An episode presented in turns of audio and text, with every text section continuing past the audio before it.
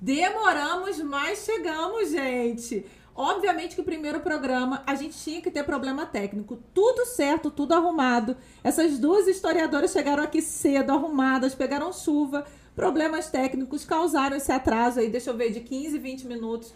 Mas a gente está muito feliz de estar tá começando esse programa, mais esse projeto, que era algo que a gente estava sonhando coletivamente. Para quem não me conhece, eu sou professora, historiadora Rafaela Machado, Larissa Manhães, minha companheira. E a gente está aqui nesse programa que o nome foi escolhido por vocês coletivamente com a ajuda. O Elas Tem História é um programa. A gente vai falar sobre o que a gente vai falar, qual é a intenção do programa.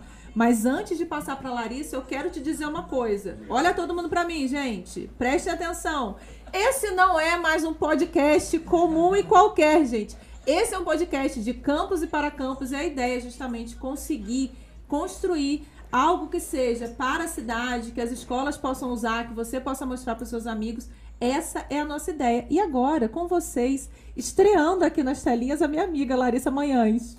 É isso, gente. Boa noite, boa noite para você que está aqui acompanhando a gente. Estou aqui estreando, como diz a minha amiga Rafaela Machado. Esse é um podcast de professores, para professores, mas também para qualquer pessoa que goste de história, que queira saber mais sobre história.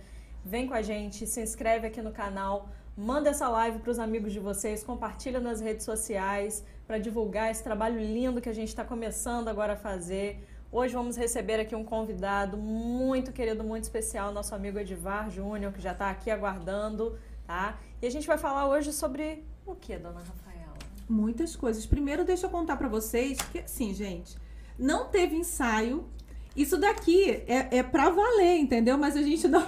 Tanto é que parente veio aqui fazer um sinal para mim que tem uma terceira câmera que eu não tinha dotado do estúdio. Eu tava olhando só pra essa daqui, mas tem essa daqui também que eu não tinha visto. Então, olha só, gente. Como eu disse para vocês, esse é um programa construído com a ajuda de vocês. Então, sugestões, perguntas, ideias, manda pra gente, porque a gente tá aqui, na verdade, ninguém aqui é profissional, né? Eu sou historiadora, professora, lá também. Então, a nossa ideia é conseguir fazer algo bacana, dinâmico, mas isso não vai acontecer se vocês não nos ajudarem, não estiverem com a gente. Sobre o que vamos falar hoje? Aliás, algo que fez muito sucesso nas minhas redes sociais, Edivar, acho que compartilhou aí também. Acho que foi um dos vídeos mais vistos lá. Gente, o campista ele é reconhecido em qualquer lugar do Brasil. E você sabe que a gente chega numa cidade, a gente chega num estado diferente, a gente não fala, eu sou do Rio de Janeiro. O que, que a gente fala? Eu sou de Campos, né? E quando você fala eu sou de Campos, você tem o que próprio lá?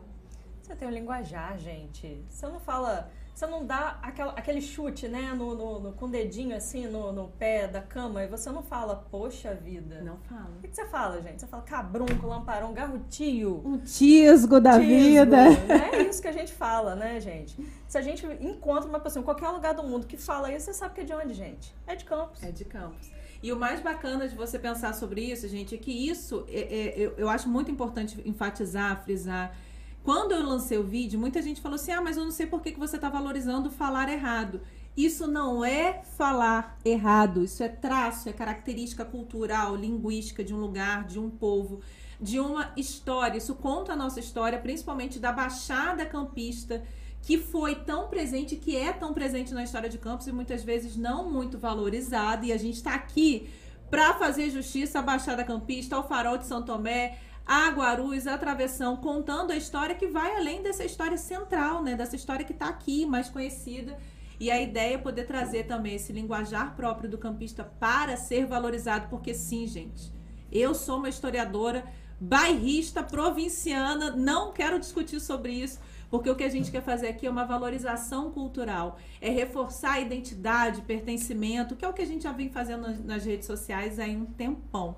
Além disso, vocês devem estar se perguntando aí, mas hoje você, a gente está falando sobre linguajar, Larissa. Uhum. Daqui para frente a gente vai falar o quê? Qual é a ideia do programa? O que, que o Elas vai trazer para as pessoas que acompanharem e assistirem com a gente? Pois é, a ideia, gente, é trazer para vocês muitos, muitos aspectos da nossa história regional. Mas a gente vai dar aula de história aqui, Rafaela? Não, óbvio que não. A gente vai falar de história de um jeito descontraído, né? É para isso que a gente está aqui. Como você disse, é um podcast, mas não é um podcast tradicional. Tradicional, é isso, né? A gente quer falar para quem quer ouvir e não de um jeito acadêmico, né? A gente quer falar para todo mundo. Então, a gente vai falar da nossa culinária, a gente vai falar da história dos nossos clubes, a gente vai falar da história do futebol, a gente vai falar de muitos, muitos, muitos aspectos do nosso patrimônio, Com certeza. né, do nosso turismo, né? A gente vai falar de vários aspectos aqui da nossa história. E reclamando também, gente, porque olha só, nem tudo são flores. Obviamente, eu postei sobre o mercado e alguém falou assim: uma pena que ele esteja tão abandonado, tão escondido. Concordo plenamente. Mas se a gente fica só no lugar de reclamar, as coisas de fato às vezes não mudam. Você tem que trazer a valorização, o reconhecimento, a identidade que eu estou falando. Você tem que enxergar o mercado como bonito, embora escondido, embora às vezes descaracterizado. Mas aquele lugar é fantástico. Então, assim, a reclamação, o desconforto, achar que tá ruim, vem. Mas junto com isso tem que vir a valorização também. A gente está aqui para isso. E por isso nós vamos sempre trazer convidados muito especiais. Não necessariamente da história, não necessariamente da educação, mas pessoas que tenham histórias para contar de campos. O nosso convidado hoje, o Edivar, eu tenho certeza que tem muitas histórias. Há personagens, gente, personagens emblemáticos da história de Campos. Vou dar um exemplo para vocês. Olha só. Quem não lembra Rosinha do Tchau? Rosinha do Tchau. Michel Haddad, né? Então a gente vai trazer esses personagens, essas histórias e a ideia é que os nossos convidados possam justamente criar esse dinamismo, trazendo para cá essa campus que está além dos livros, dos livros, dos livros didáticos, da história oficial essa história cotidiana e diária é o que a gente quer trazer aqui para vocês. É por isso que a gente vai ter muito convidado legal aqui, né? É isso. Mas antes da gente entrar nos assuntos propriamente ditos, a gente vai fazer um adendo aqui. Para esse programa estar tá no ar hoje, a gente está contando com alguns parceiros aqui importantíssimos. A SMG Informática, gente, trouxe hoje para a gente aqui um, um fone belíssimo que vai ser sorteado para quem comentar lá no YouTube, tá? Esse sorteio vai ser na segunda. segunda. Mas nós temos também, gente, aqui doces da, da Pérolas Doce, fornecidos por ele, doces tipicamente campistas, nosso chuvisco. Tinha que ter, né, gente? Não ia em calda, sem. cristalizado e tem também ali o suspiro, né? Delícia, gente. Adoro Lá, e o que, que é legal? A, a Doces Pérola é uma fábrica muito conhecida. Eu tenho certeza que você já comeu esse chuvisco aqui em algum lugar, esse suspiro. E aí, às vezes, a gente não, não sabe de onde vem, não entende a produção. O espaço do Elas ele está aberto justamente para produtores locais, comerciantes locais. A ideia é da visibilidade à nossa economia, ao nosso comércio local. Então, assim, ó, gente, se você é um fornecedor, um prestador de serviço aqui na cidade, eu acho que esse é um excelente programa para você investir porque, como eu disse, é um podcast de campus e para campus. Olha o seu mercado aí, gente. Exato. Então, obrigado aos nossos apoiadores, que com certeza eles estão trazendo um que a mais aqui no nosso programa. Obrigada, Samuel. Obrigada, Vanessa. Obrigada, Doces Pérola. Com a Letícia, querida. Isso. Vamos lá? Vamos lá, Lala. Vamos chamar o convidado? Vamos ao convidado. Gente. Aqui tudo ao vivo. Eu quero que vocês saibam que Edivar, por favor, meu amigo, aqui com Tome vocês, o Edivar. Olá. Como, como diz Pedro Carneiro, que eu estava lendo ali, a cabruncada está toda junta, toda né? Reunida. É, toda, toda reunida. A cabruncada está toda reunida. Gente, mas para começar um programa, a gente não podia começar, assim, é óbvio que bate o nervosismo, a gente está ao vivo. Uhum. Certamente daqui a pouco eu vou soltar uma palavra errada, um caso de cultura. É. Eu, eu tava brincando aqui, quando eu fico nervosa, ansiosa, ou com muita coisa na cabeça, eu falo errado. Quem me conhece deve estar tá rindo aí que no, no Instagram acontece o tempo todo. Mas a gente tinha que contar com um amigo nesse momento. Edivar chegou aqui trazendo pão de queijo pra gente, entendeu? Lanchinho, né? Lanchinho. Começar lanchinho. Então e tinha que ser um amigo, né? E aí, falando do Campistês, é muito legal. Vocês estavam falando, estava lembrando a minha história quando eu estudei arquitetura no Rio. E eu fazia natação no Fluminense. E aí tinha na hora que acabava a natação, aquela sacolinha, e a pessoa que está levando? Eu, enxugador. e aí todo mundo queria saber que esse enxugador, o que, que era? Se era um equipamento, se era alguma coisa de natação, né? E quando foi ver era a toalha de banho, né? Então o Camp Stays, ele tem várias, várias vertentes, vários caminhos, né? É, eu acho que são corruptelas aí que a gente fala, né? Isso, né? Como o Quitete. Quitete, que pelo que eu saiba, vocês até podem me corrigir, as duas professoras, eu estou aqui para aprender com essas duas professoras, tá, gente? E do Quitete eu não sei, tá vendo como a gente aprende todos os dias? eu gostei eu que agora a gente está se vendo lá no monitor. Ah, é que bom. Um retorno que eu saiba do Quitete, coitado, meus, meus amigos da família Quitete. Eu saiba que Quitete não é um sobrenome que existe, existe é uma corruptela do Quiginete. Quiginete era um ossinho que as mulheres lá atrás, Aham. quando elas iam subir na carruagem, aparecia aquele ossinho Aham. e o cara falou, meu Deus, que ginete, né? O cara ficava enlouquecido só em ver o ginete. Então, que ginete, que ginete virou quitete e quitete se tornou um sobrenome. Então, que eu saiba da história, essa Fantástico. corruptela, né? Como tem do cabrunco, né? Que, né? De já hoje, gente. De já hoje. É. É. Três Ontonte, eu acho três Ontonte Três maravilhoso. Ontonte. Eu não lembro o que aconteceu ontem, quanto mais três Ontonte, Três três vezes anteontem, né? E é o máximo, esses três Ontonte, o máximo. E esse linguagem de campos é muito, é muito assim, é da gente. Eu não me sinto vergonha de falar isso desse campistês, não. Ah, não mesmo. É. nenhum. É, eu acho que eu fico até orgulhoso dessa camisa do Lamparão, do Cabrunco. Total. É, eu acho que a gente tem que ter esse regionalismo, né? Fortalecer isso aí, né?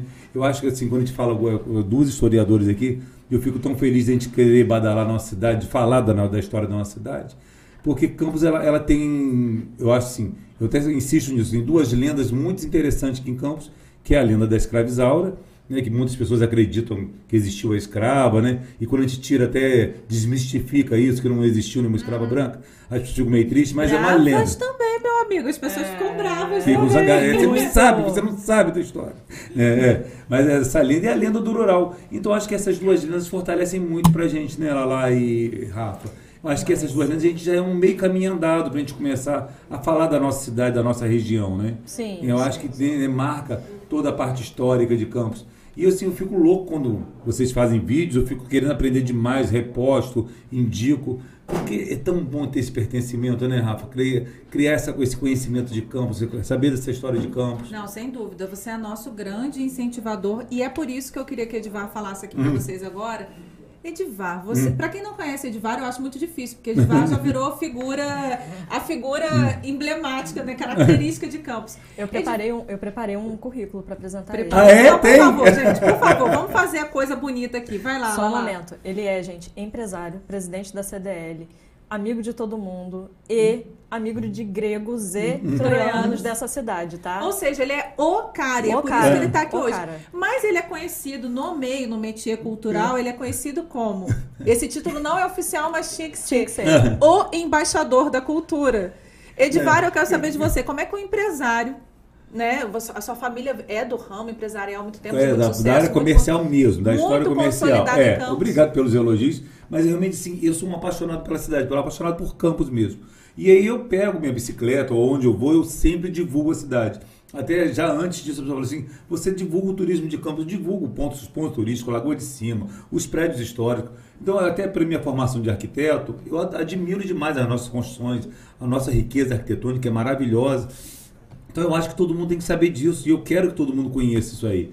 E aí essa história de embaixador, até síndico de campos, né, é, inventa, inventa alguns títulos, mas é isso mesmo, a gente está falando assim, a gente reclama se uma lagoa está suja, está feia, se uma rua não está com calçamento legal, a gente reclama. Mas a gente também tem que criar esse- essa história do pertencimento, de, de abraçar essa história de campos, né? De trazer isso para perto da gente. E propor soluções. Você é um cara que o tempo todo está pensando em solução para aquele problema. É, né? eu acho que a gente tem que pensar na cidade como um todo, realmente, né? É, quando a gente fala assim, ah, Campos tem uma saída turística. Aí quando teve o Fórum de Turismo há pouco tempo, então que fora de turismo em Campos, É. Campos tem turismo? Não tem, temos sim, temos um potencial. Você acha que as cidades se tornaram, eh, já nasceram turísticas, Gramado já nasceu turística? Não, elas se tornaram turísticas. E nós podemos tornar a nossa cidade turística. Ela tem um potencial sensacional, maravilhoso, né? Nós temos um potencial eh, rico tanto de natureza como eh, católico, eh, católico não, de fé, né? De a fé, parte nossas roteiros, igrejas, né? é, a parte roteiro é sensacional, né? E a parte arquitetura, de arquitetura.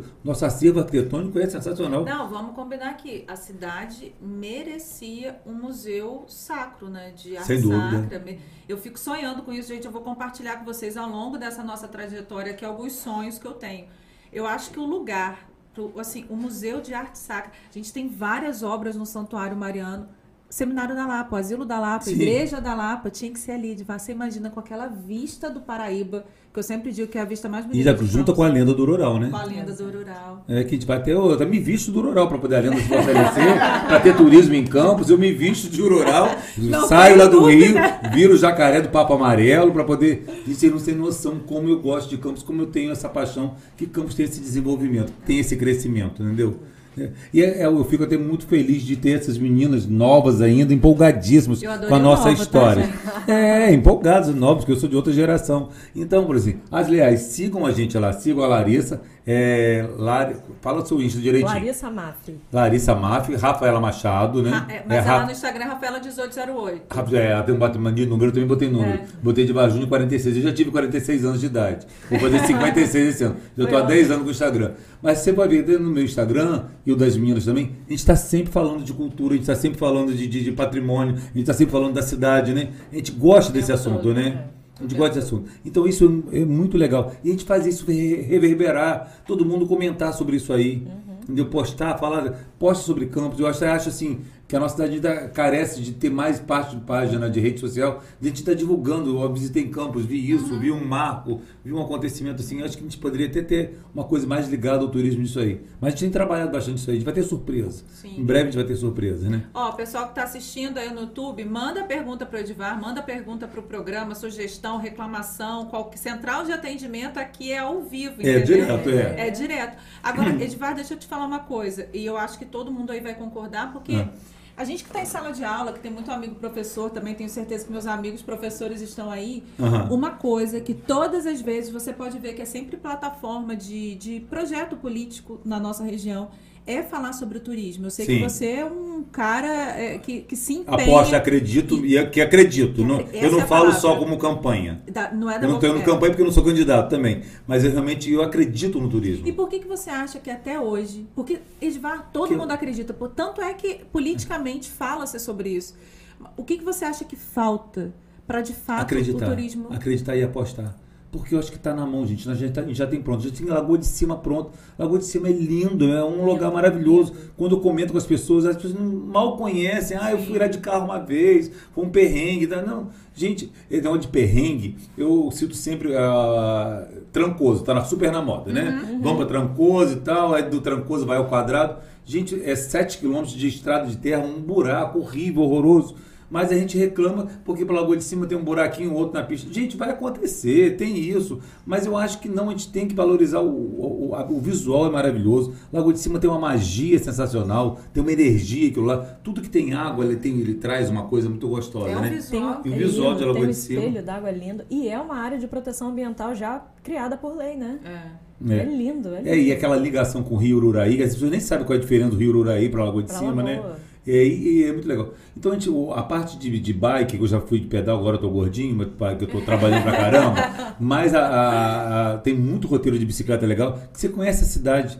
Tem vários bambuzais, várias serras, várias, várias cachoeiras.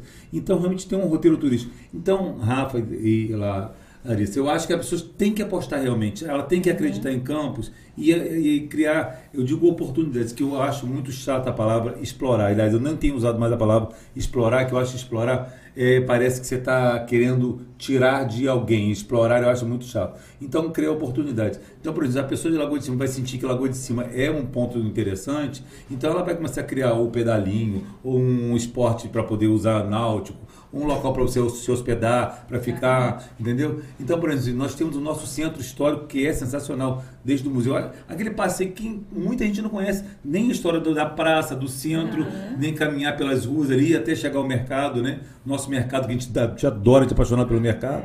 Né? Eu sei como vocês dois são apaixonados também pelo mercado. Fico triste do mercado estar tá emparedado, tá todo, né? né? O Edmundo fez uma matéria sensacional essa semana do, do mercado cercado já há alguns anos. É, eu até elogiei o Edmundo. E Edmundo que está com a gente no YouTube, acabou de falar aqui, ó. Edmundo, meu amigo, beijo ah. grande, você é um querido, sabe disso, parceiro de sempre, todas as horas e todos os dias. Ele falou o seguinte, deixa eu achar aqui, porque ah. podcast tem que ser isso, né? Tem. Dinâmico ao vivo, a gente Passa olhando aqui. Cá, um de queijo. Ó, eu, eu peguei um comentário, Edmundo falou assim, ó, síndico de campos Sim. é, tá vendo?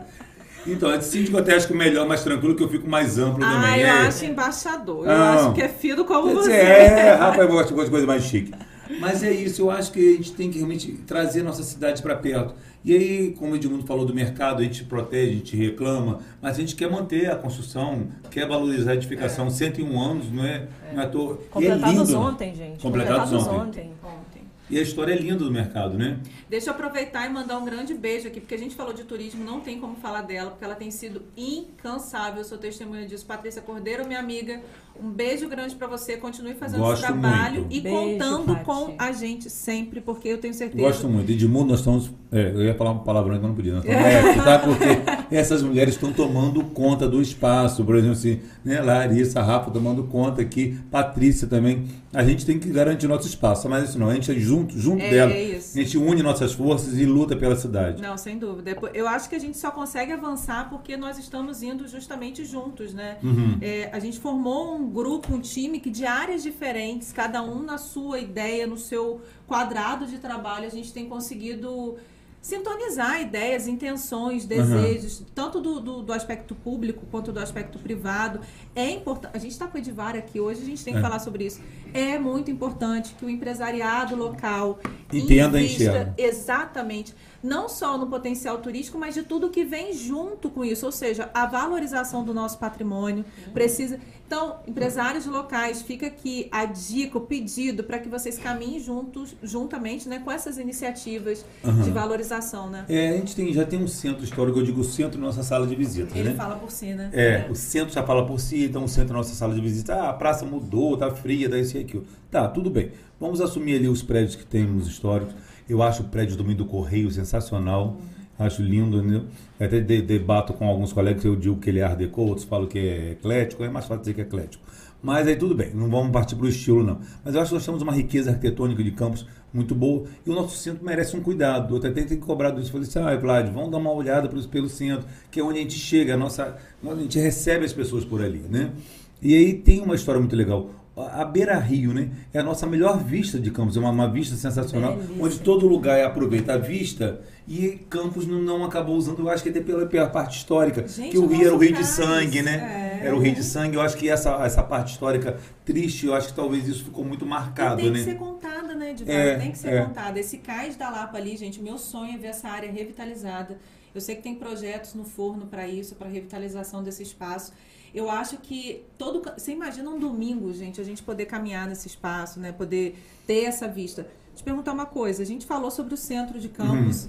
Eu não vou ficar enciumada se ele não falar o solar, porque todo mundo sabe que né, vai ser minha primeira opção sempre. Uhum. Mas qual é o edifício de Campos? Edifício que você acha assim o mais emblemático? Eu, Edmundo, eu já sei o que está falando e pensando aí. O que é mais emblemático? O que é mais aquele que grita, sabe? Que faz seu coração aquele especial? Vou dividir. Eu sei que você quer pelo arquivo, mas eu criei um amor também pelo Mosteiro de São Bento, que é assim, Ah. bem irmãozinho, é bem irmãozinho. E nossa Baixada, E eu conheci Dom né? Mauro Maia Fragoso, fiquei assim, muito, muito ligado com ele lá. Dom Mauro e Dom Bernardo, É, dois são grandes dois grandes, é. Então eu acho o mosteiro e o, eu acho que são irmãos, né? Constru, Uhum. cons- Construções da, da- de mesma época, de uma história um beneditino, né? O outro jesuíta. Eu acho todas as duas construções Uhum. Sim. sensacionais, né? Mas aí vocês estavam falando um pouquinho mais cedo sobre clubes. Eu não sei se vocês iam falar de clubes de, de, de, de, de futebol, clubes de, de que as pessoas frequentaram. Aham. E eu, como arquiteto, é, só para poder a gente falar de, de, de, de, de um pouco da história da arquitetura, como é que aconteceu, como é que foi mudando os convívios das pessoas e onde a gente está hoje, né? Por exemplo, assim, é, os clubes nossos eram famosos também pela parte de regata, onde tinha o convívio das pessoas, e o clube era o ponto de encontro das famílias, das, das pessoas, Da que da socialização. sociedade, socialização, era o clube. Porque a piscina se existia no clube. Aí algumas pessoas mais abastadas começaram a ter piscina em casa. Mas tadinha, ela ficava sozinha, porque no final de semana todo mundo queria ir pro clube, que num clube que eu ia encontrar a Rafaela, ia encontrar a Larissa, ia encontrar todo né? mundo ali. Namorar, Então, clube, exatamente, de, e tinha o bailinho. Então o clube era esse ponto de encontro.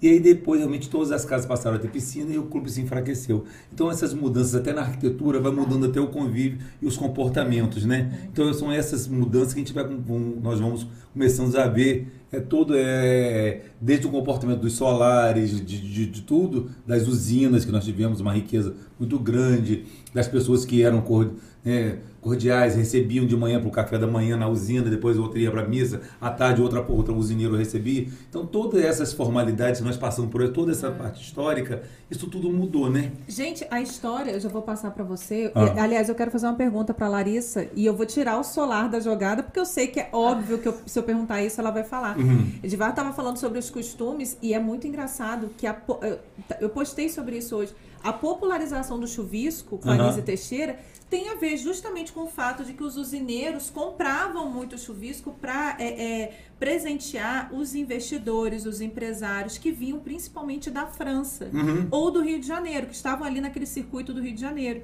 Então vejam só, o nosso chuvisco, que é o mais campista do- dos Dos, doces, dos doces, das nossas né, que é a referências. nossa, referência, acabou se po- Eu popularizando não conheço tanto. outra cidade que tenha chuvisco. Você Não, conhece outra não. cidade? É Campos. É só Campos que tem chuvisco, né? Esse chuvisco. Até porque o chuvisco. Eu não conheço esse todo doce em mundo outro fala local, assim, nunca vi. Que o chuvisco, o pingo de ouro, como é também chamado, que o chuvisco é um doce português. Na verdade, Uhum. ele é um doce de Mas influência. em Portugal não vi. É isso. A influência básica é ovos e, e açúcar é portuguesa. Uhum. Mas a adaptação com o ponto da calda, com o ponto da massa, é uma adaptação local. Então, o chuvisco ele tem uma influência portuguesa, mas ele é um doce tipicamente. Hum. Tem a ver com uma das costureiras de Dom Pedro que veio a Campos? É, tem, tem, Tem uma várias. história. É, tem, Tem uma várias, vertente, não tem uma história dessa? origens, né, pra, pra história do Chuvisco. do chuvisco. Aliás, deixa eu indicar uma obra aqui muito boa, Hum. Doçaria Campista, que o arquivo publicou em setembro do ano, Do ano passado, passado. né? Mas antes de falar sobre o chuvisco, que a gente vai falar até sobre o sorteio, Hum. Dona Larissa Manhães, se- que eu quero ver se eu te conheço mesmo, gente. São 15 anos de amizade aqui. Sem ser o solar, obviamente. Qual é o seu edifício preferido? Edifício em Campos. Que covardia, É. gente. Perguntar isso pra uma historiadora. Hum. A capelinha de Nossa Senhora do Rosário de Donana. Ah, eu É sabia! Por isso que É eu minha perguntei. paixão, eu ia falar, meu Deus, eu tava deixando Foi por poder... isso que eu perguntei, porque Gente, você não, não falou. dá, eu falei, Larissa gente. vai falar. Não tem como. Eu tenho um umbigo enterrado na Baixada, gente. Não tem como, não tem como. Eu ia falar, minha paixão é lá, não tem jeito. É, é Mas daí linda. dizem que só, só, fala dessa igrejinha, dessa capelinha. Eu tenho tudo, eu tenho ela bordada, pintada, desenhada. É linda, Ligo é pra lá linda, diariamente, tem que saber como é que tá a capelinha. É. Então e que é. pouca gente conhece. Conta um pouquinho lá, porque É. tem muita gente. YouTube é bom, gente, que vai levar esse programa, se Deus quiser, pra várias pessoas. Ó, no- Conta onde fica, um pouquinho É, dessa história. no meu Insta tem todo o passeio lá. Pode Ai, entrar tem, naqueles dos destaques, tem lá, ó. Edivaldo a igrejinha do Rosário, eu de sou apaixonado. A pé de carro. de bicicleta. É, dormi, morei. Tá comprando um É, terreno do lado. Fala, é. Edivar. Gente, essa capela, ela fica nas proximidades do Colégio Desembargador ali em Donana. Ela fazia parte da fazenda do Visconde, né? Essa fazenda era o único conjunto que a gente tinha de solar e de engenho no mesmo corpo, no mes- na mesma edificação. Hum. E foi demolido aproximadamente nos anos 60, 1960, né? Porque ficava em terras da usina, em terras que foram arrendadas pela usina, pela usina São José, Hum. né? Tom- Por último, funcionou com a água. Então, a usina comprou essa, essa, essa área, demoliu né, a casa, que já não estava muito bem conservada, mas a igreja ficou, porque afinal de contas a comunidade que vivia ali no entorno já utilizava. Então, Hum. por utilização da comunidade, a igreja resistiu. Né? E pelo que eu sabia, tinha sido tombada quando eles chegaram, já não tinha mais nada. Ali só tinha a capela É, de pé, capela. não era isso? Exatamente. Todo o conjunto. O conjunto tinha sido tombado. É. E, inclusive, aquela área, nas proximidades da Fazenda Santa Luzia, é uma área de enterramento indígena, tá? É uma mas Santa área. Lu... é- onde é Santa É Luzia? do Lá? lado, é do lado. Ó, Mariana acabou de perguntar onde fica essa capelinha. Tá Ah? Mariana, vai no meu Mariana. Instagram, tipo, tem Vai. Santos, é, é E vai no maravilhoso. Instagram da Larissa, porque Baixada Tem- tem mais Campista ainda, é. é com essa mulher. Ela sabe tudo de Baixada Campista, gente. Essa mulher é um GPS humano. Larissa falou, eh, Edvar, na verdade, sobre o, o fato de que o conjunto arquitetônico era tombado. Campos tem, gente, casos. Você vê que isso nem estava teoricamente na pauta, Na mas vai pauta, surgindo. Campos é um dos poucos casos no Brasil que tem história de bem tombado, que acaba sendo literalmente tombado, destruído, ou que é tombado e destombado, como foi o caso da Santa Casa, a Igreja Mãe dos Homens e o Hospital da Santa Casa de Misericórdia ali no centro, né? Curiosamente, na mesma década de 60. Quem Aí, for lá visitar não vai ver Santos. Tem a Nossa Senhora do Rosário, dá pra ver na Câmara. E tem Santa Teresa Vira pra d'Ávila, aquela dali, ó. que quem quiser ver me fala que eu mando botar na igreja pra vocês verem, tá? São originais de madeira portuguesa. É linda essas Vai lá no Instagram do Edivar que ele vai botar lá. Ele é, vai botar tem lá. Santa Teresa d'Ávila, que é, Linda, linda. é, são os originais da, da, da- igreja. Originais, gente. Gente, tem tanta peça É. sacra. Mas eu até tive com um restaurador, ele falou que os 17, olhinhos, os 18. olhinhos foram restaurados.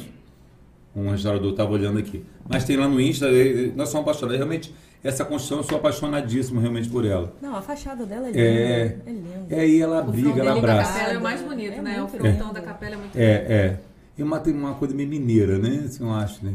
Sim, é uma característica mineira, né? É, eu acho que até pelo período, né? De É, é, é.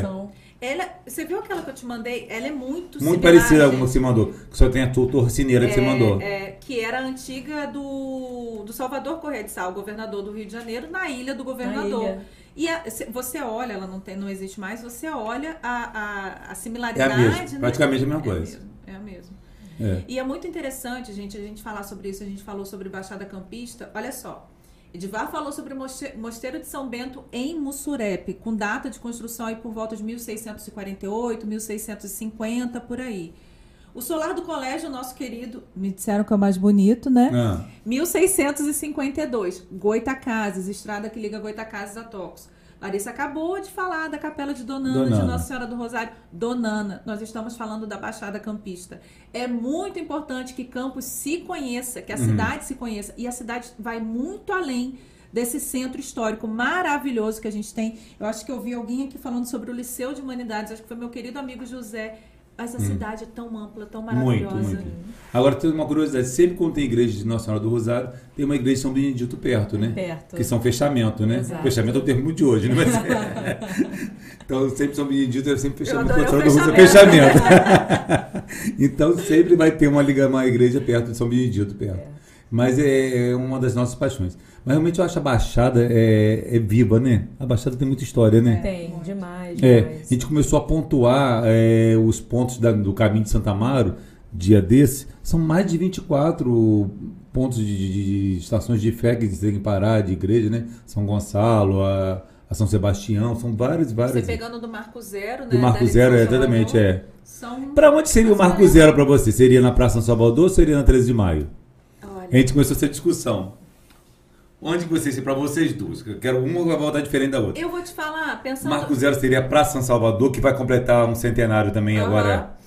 Esse Até ano, da né? diocese, né? É, a diocese completa o centenário esse ano, não é isso? De Ou, 1922. ou na São Francisco, que seria o Marco Zero. Eu acho que A gente incluiu as duas, É, mas, não, mas tem que ter o Marco Zero real. E outra coisa, eu vou falar que geograficamente eu começaria pela Praça São Salvador, contando essa história desde a igreja, né? Desde a localização antiga na igreja de São Francisco. Uhum. Porque eu acho que a gente também não pode deixar de passar no caminho, porque ninguém vai estar no lugar, vai para outro para depois voltar todo Sim. aquele percurso, né? A gente não pode deixar de falar da igreja de Nossa Senhora do Carmo também, que está nesse trajeto, que é, outro belíssimo. Meu exemplar. Deus. Que as pessoas às É. vezes não têm noção. Da, porque você olha de fora, ela parece um pouco mais singela. É. Quando você entra, é É, esses dias teve um, uma- um canto lá do, do Mariútil Iacovino, né? Uma coisa, Uhum. um canto gregoriano, foi maravilhoso. E eu estava aí, Dom Fernando Ripantava, eu falei, Dom Fernando, vamos abrir a igreja para as pessoas verem. Uhum. E aí ele ficou tão feliz, porque ele acha que às vezes não, vai despertar. Gente, todo mundo, acaba- já estava todo mundo já em êxtase com aquela música maravilhosa, e depois abrimos a igreja e circulamos por vários locais ela foi lá. restaurada Foi recentemente. totalmente né? restaurada, uma restauração muito bem gente, feita, né? muito. Uma equipe de Michelini Minas. participou disso, Isso. um beijo, querida. a equipe de Minas, e ali é a história, a fachada, vocês que conhecem bem, tem vários né, exemplos né, na fachada, tem vários detalhes interessantíssimos. Simbologia. A simbologia, né? né? Olha, eu começaria, historicamente falando, eu começaria pela 13. Mas eu entendi a sua linha de raciocínio. A gente nem sempre concorda, tá, gente? Sem Normal. isso- É, normal. Normal. É, parece que não. Parece que a gente concorda sempre, mas a gente nem sempre concorda. Mas eu começaria pela Pela São 13, Francisco, pela né? São Francisco. E que não tinha gruta, né? Que Porque as não pessoas tinha. imaginam que tinha aquela gruta já nasceu É, ali. Não, nunca é, nasceu. É. Mas como a gente está falando de um caminho de fé e não de um caminho totalmente histórico, né? Faz, faz sentido também começar Vocês pela... têm alguma imagem da época da São Francisco quando tinha um hospício? Não. Não. É. Busquei também. É. Gente, pra quem tá em casa. É, a porque a gente fica curioso, um curioso a com a gente tá no bate-papo aqui, a É. gente tem que lembrar que às vezes a gente está A no programa, viaja, é, né? que a gente tá ao vivo. Pra quem não tá entendendo, gente, originalmente, beijo, Beijo. aqui é tudo ao vivo, obrigada, tá? Ó, originalmente a igreja primitiva de São Salvador não foi construída, instalada ali na praça de São Salvador, onde atualmente se, se encontra. Ela só foi para ali no século XVIII. Originalmente, essa igreja foi construída onde hoje está instalada a igreja de São Francisco. É por isso que lá eh, tem um marco de pedra Uhum. que diz: aqui foi instalada a vila de São Salvador do- dos Campos dos Goitacazes em 1677, já com o Visconde de Aseca. Então é importante você entender historicamente os espaços da É, nossa cidade. E o né? hospício que a gente fala não era uma hospedagem de loucos, de malucos. Era uma hospedagem mesmo normal de pessoas. É. Não era uma hospedagem, né? É. Era para se hospedar.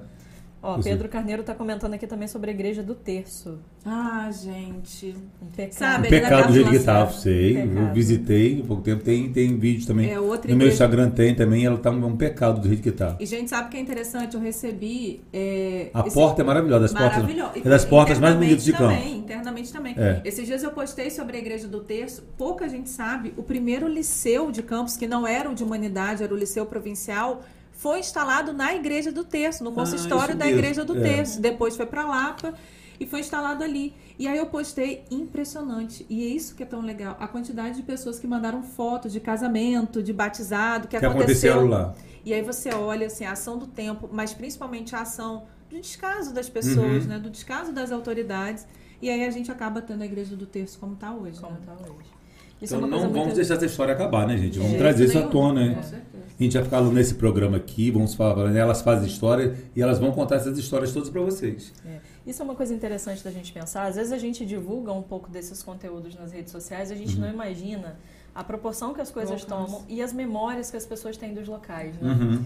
Lá no, no, no Solar mesmo, a gente tem muitas fotografias de cerimônias realizadas lá dentro, assim como a Rafaela falou agora da, da Igreja do Terço, né? As pessoas têm essas fotos guardadas de batizado, casamento, missa... Não, uma coisa muito boa que vocês têm são os jornais, a recuperação de É. jornais que vocês fazem. E os jornais contam a história de, de tudo aquilo ali, né? É. O jornal ele tem uma, consegue ter a imagem e ter o texto. Então, realmente, ele é um documento muito bom para a gente pesquisar, para a gente ter noção de tudo como aconteceu, né? É, riquíssimo. É. Gente, ó, deixa eu aproveitar que o diretor, Fred Parente, este programa tem diretor, tá? Fred Parente.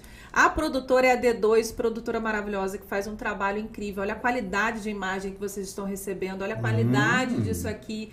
D2, Realmente. nossa parceira desde sempre. Parece que está de filtro, mas não, Não é, é. a qualidade da imagem. E é. no meu caso de Larissa, o, a- o pote de base.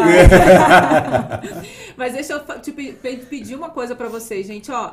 Compartilha o link desse programa com seus familiares, seus amigos, você que é professora, com seus colegas professores.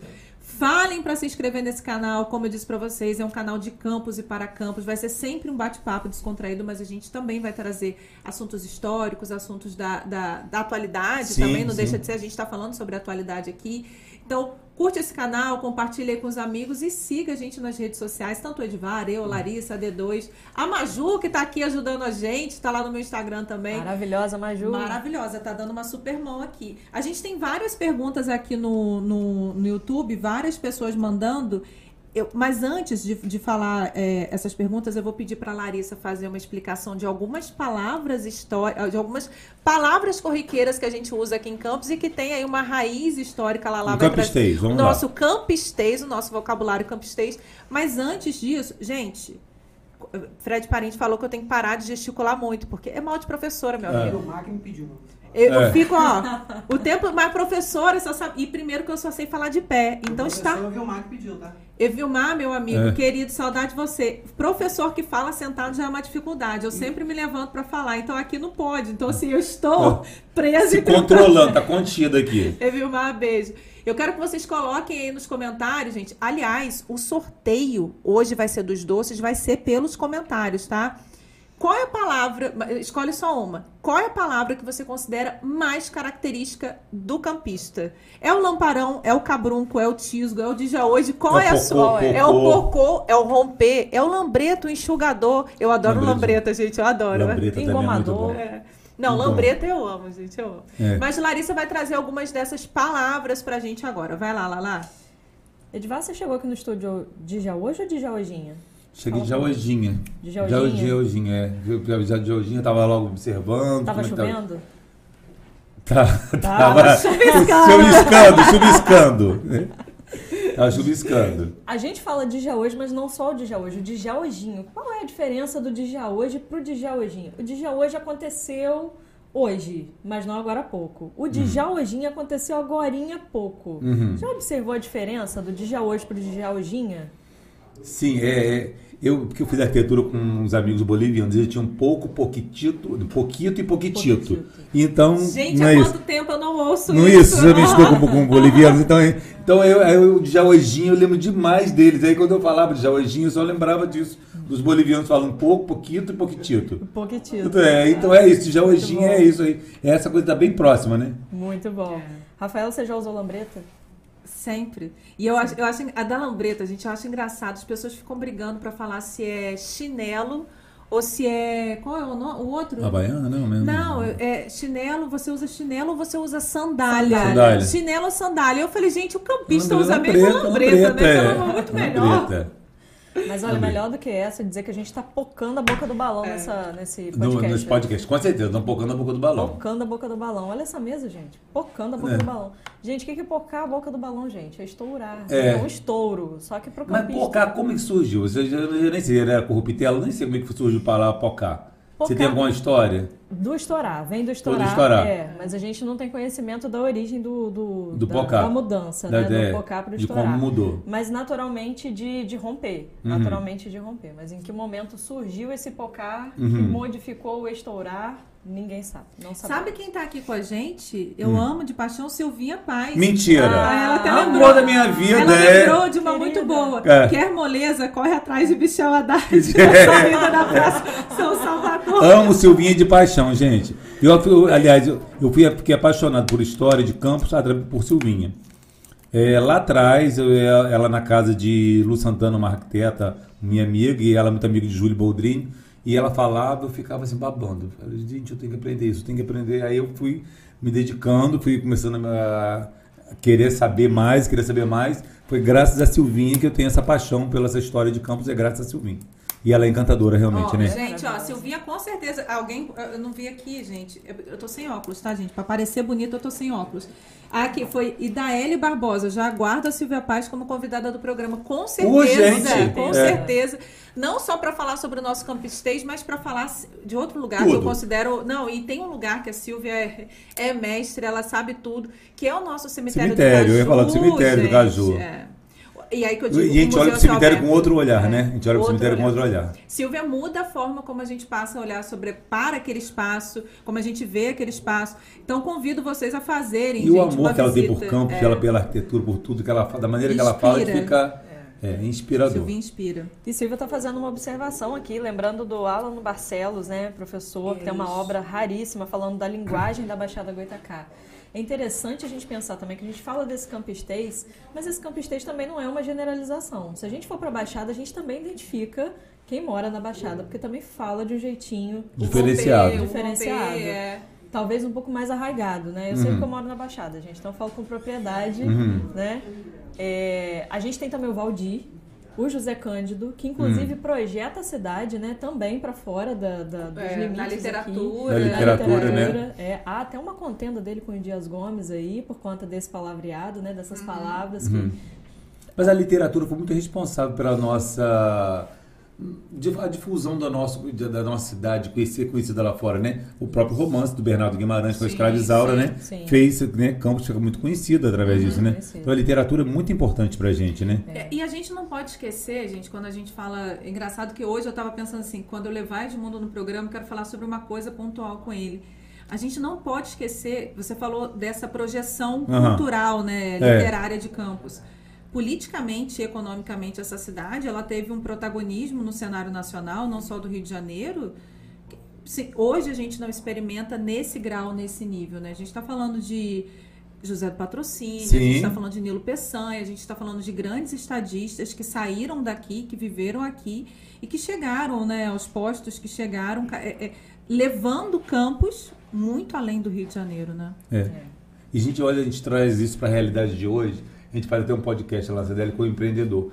Você não tem noção da quantidade de campista que leva conhecimento, que leva história de campos para fora daqui, com um cara que conhece, que, que faz, dinamiza, empreende, cresce. Realmente, Campos faz história há tempo, né? Faz história há muito tempo. Realmente muito importante isso. De ver essas pessoas que têm uma cabeça muito boa aqui na nossa região. Gente, é ao vivo, tá? Vocês viram que eu tava aqui. Parente estava falando comigo alguma coisa eu tô ali. comendo, tá? Aí eu falei assim, parente, me escreve, porque eu tô Já tentando. entendi. Você Já entendeu? Entendi, entendi.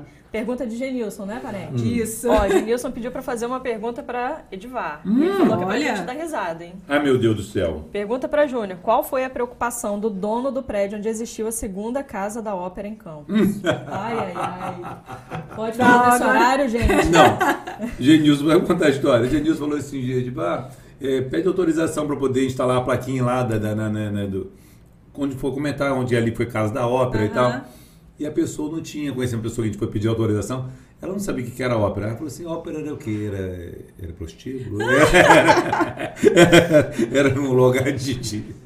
Ópera funcionava, ópera era o quê, na verdade? Botou a plaquinha do bicentenário, né? do bicentenário, É. entendeu? Eu não sabia. E foi isso, né? Aí eu falei, Genilson, ele quer saber a ópera é o quê?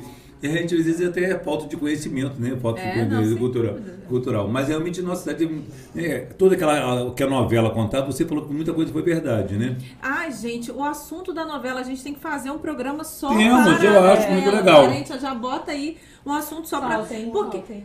A verdade, a verdade, gente, a novela foi bacana levar Campos, né, para Que é uma ficção, é, para uma novela.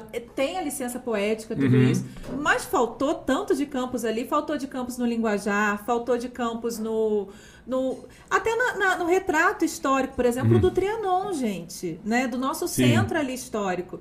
Então, a gente vai trazer um podcast só para falar sobre essa novela, porque eu acho que a gente ainda teria que ter parte 2 Não, a gente vai ter muito assunto aqui. Só o primeiro programa hoje, a gente está até assim, ainda conversando com a sala de visita, e que vai ser mais ou menos sala de Sim, visitas, é assim, isso. né? Que a gente vai interferir sempre. Mas é isso pra gente contar bastante história. Genilson é outra pessoa que sabe muita coisa boa Gente, também. isso é incrível, parceiros de todos os dias. Quem tá aqui com a gente também. Gente, eu tô boba Elas estão impressionadas com o celular, gente. Para, vocês não Não estão é, não em não, casa. tá não. mais Olha lá, é mil comentários. É, porque a gente tem que, a gente tem que que interagir. interagir. Tem que tá interagir. em casa, E eu tô comendo. Eu tô no celular, é isso. É porque a gente tá interagindo. Eu queria ler aqui o comentário da Bia. Ó, Bia Tavares, minha amiga Bia, sua grande amiga também, falou assim: Júnior é maravilhoso. Um dos raros empresários que valoriza e divulga a cultura local e conhece e divulga a história da cidade. Um grande divulgador da handmade local. Muito fio da minha amiga É, Bia. meu Deus do céu, Bia. Obrigado, amor. E a gente faz isso com o maior prazer. A gente faz isso tão natural, né? A gente, a gente gosta tanto da cidade. Meu amigo, quando é genuíno, as pessoas sentem. Isso é muito legal, né? Quando a gente faz algo de coração, de verdade. é, hoje a gente foi até um. Morreu essa semana mais um querido, que foi o Candinho Vasconcelos. Era uma pessoa propulsora do colonismo social. Colonismo social é uma coisa que Campos teve muito forte, colonismo social, já que a gente está falando de história. Colonismo social, a parte de jornal, Campos teve vários jornais, né? Teve um, eu, eu historicamente estudando, Campos já teve mais jornais que Nova York num período mesmo, na mesma época, né? E um dos mais antigos. do dos mais antigos, é, é. Então, o colonismo social em Campos era muito forte, era uma vertente. Quase que ditava o caminho da, da sociedade, a moda, o que fosse. E o colonismo social entrou hoje no desgaste por esse mundo digital, o colonismo saiu nisso aqui. E perdemos eh, recentemente Candim Vasconcelos, que é uma pessoa que acom- acompanhou vários crescimentos, várias usinas, vários, vários acontecimentos sociais da cidade, né? E aí a gente fica vendo, mas era uma pessoa do bem. E hoje só está tendo espaço para gente do bem. Eu digo isso. Quem é do bem tem espaço. Vocês que são do bem, as meninas que querem bem. Aquela pessoa que é maldosa, que é má, isso não está tendo mais espaço, não. O mundo de hoje não dá mais espaço. Essa pessoa tem carreira curta. Quem quer, quem quer Eu também acho. Assim, Não uma é? hora as pessoas enxergam. enxergam, não dá, não dá. É, é limitado o trabalho daquela pessoa. A pessoa que pensa mal, que quer, que quer, que não quer progredir, que não quer crescimento, ela não vai avançar não.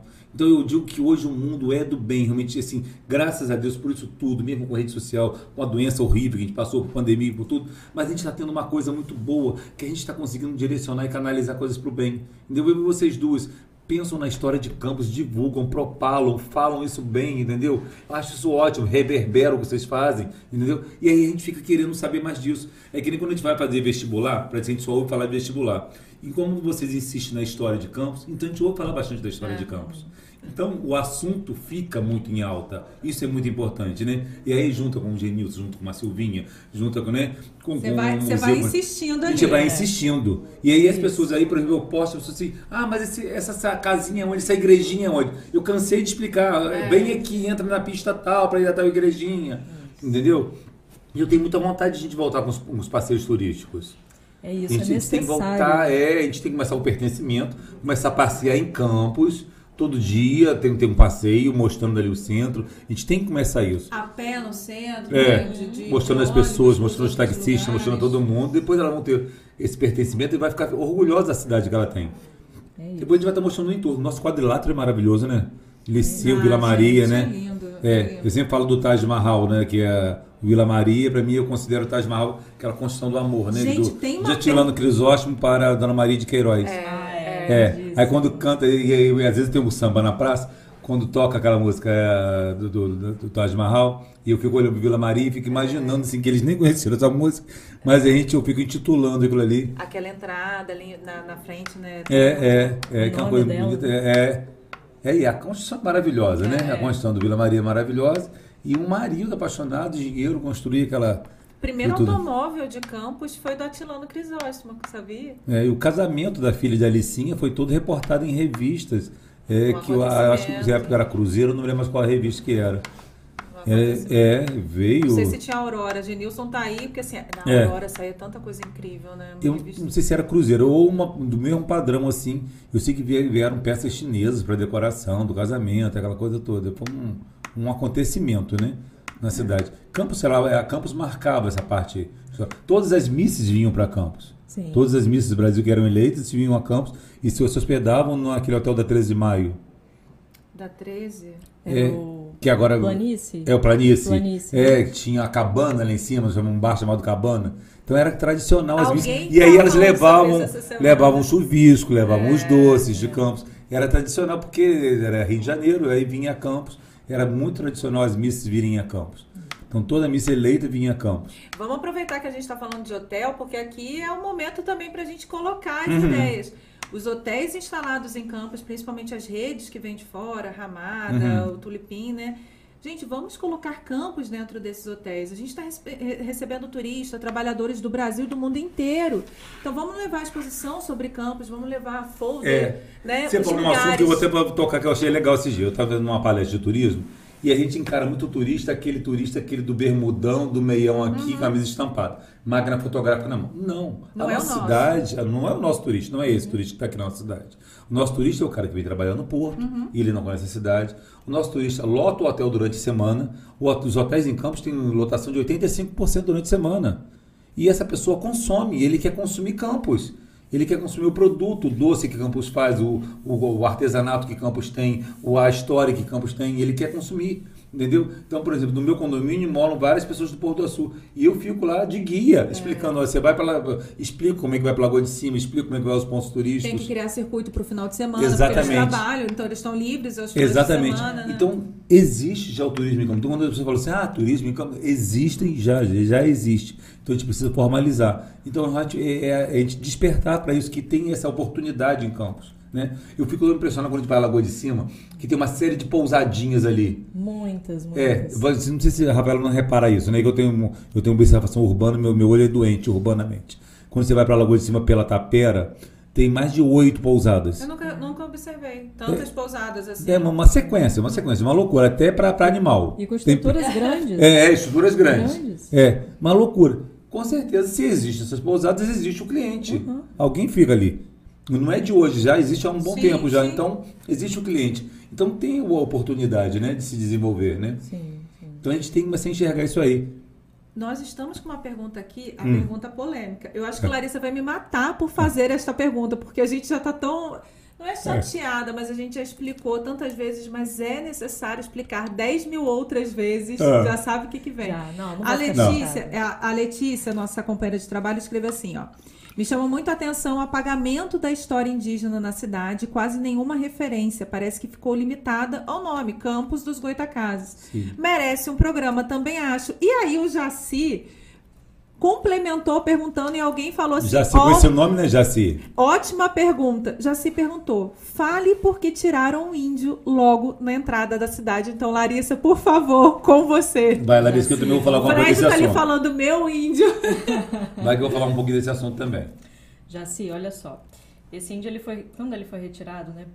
Bom, pelo menos é o que a gente sabe. No governo Roberto Henriques, né, historiador também, havia um motivo, né, gente? É, a estrutura dele está comprometida, estava comprometida. Ele é feito, na verdade, ele parece ser feito de um material muito resistente, mas não era. Era uma fibra de vidro, né? Fibra de vidro. Que faz bugre, gente. Isso. Carro, é. Ele parecia uma alegoria de carnaval. Ele não foi feito para ficar no tempo, mas ficou por muitos Uhum. anos no tempo, né? Então ele estava com marca de tiro, porque faziam ele de, de tiro De alvo, alvo, de é. alvo para Verdade, tiro. gente, várias. Muitas marcas de tiro. E ele já estava partindo quando ele foi retirado. Ele foi colocado lá no arquivo, foi depositado lá no arquivo, Deitado, né? deitado. Deitado. O que pra gente lá também representava um perigo, né? Porque é espuma e fibra de vidro. Então é material inflamável e a gente está num prédio histórico que Uhum. guarda papel. Então imagina, tem um material inflamável ali do lado. É Deitado em extremamente, berço esplêndido. extremamente perigoso. Então foi votado no Copan, ah, não sei Hum. em que época mais ou menos, mas foi votado a incineração. Por final decidiu-se por enterrar o índio, ele foi enterrado, Uhum. mas antes de ser enterrado foi feito um laudo pelo museólogo Carlos Freitas, que era diretor do arquivo à época, Uhum. e sobre né, a, a, a- a impossibilidade de restauro daquela escultura. Mas junto com o laudo foi feita uma série de propostas de outras ações de valorização da cultura indígena, inclusive a criação de um memorial para o índio Goitacá. Né? Perto ali do Caju tem um prédio, do, não, não me lembro agora de O que, famoso que é. cemitério do, dos índios, É, né? É, mas do lado do, do cemitério do Caju tinha um prédio que eu acho que na Era época do É, que chama- é, é, isso, isso, do- então, de aproveitamento daquele espaço, já que Hum. estava próximo ao- à área de Era uma área de, de, ocupação isso. E onde foi encontrado também material de enterramento indígena, de se fazer ali um memorial Uhum. e um concurso para uma nova escultura para ser recolocada, né? Aí sim com uma pesquisa mais aprofundada das, das fisionomias, das feições, mas os projetos infelizmente não foram levados a cabo. São, a, a tribo era Goitacá para as outras tribos.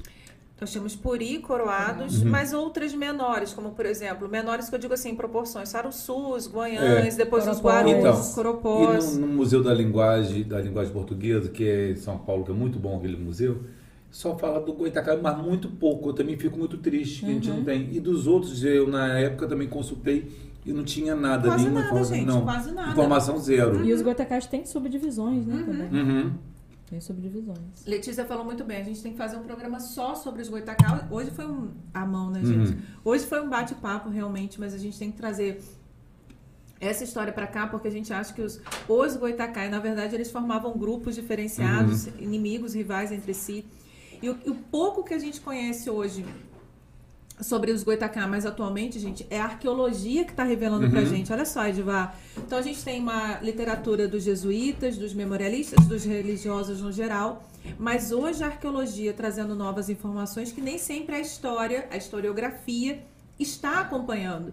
Então é muito importante a gente estar em sintonia, essa interdisciplinaridade, para a gente conseguir acompanhar, porque eles não deixaram um registro escrito Sim. gente, né? O que a gente sabe é a visão do colonizador, a ocupação aqui acaba sendo muito tardia, a não ser o Peru de Góis, ali no século XVI. A efetivação dessa ocupação já tinha acontecido a dispersão. O que eu acredito, uma incorporação, inclusive, no que a gente chama de puri coroado. Tem Hum. muito do goitacá, na verdade, nessa, nessa história.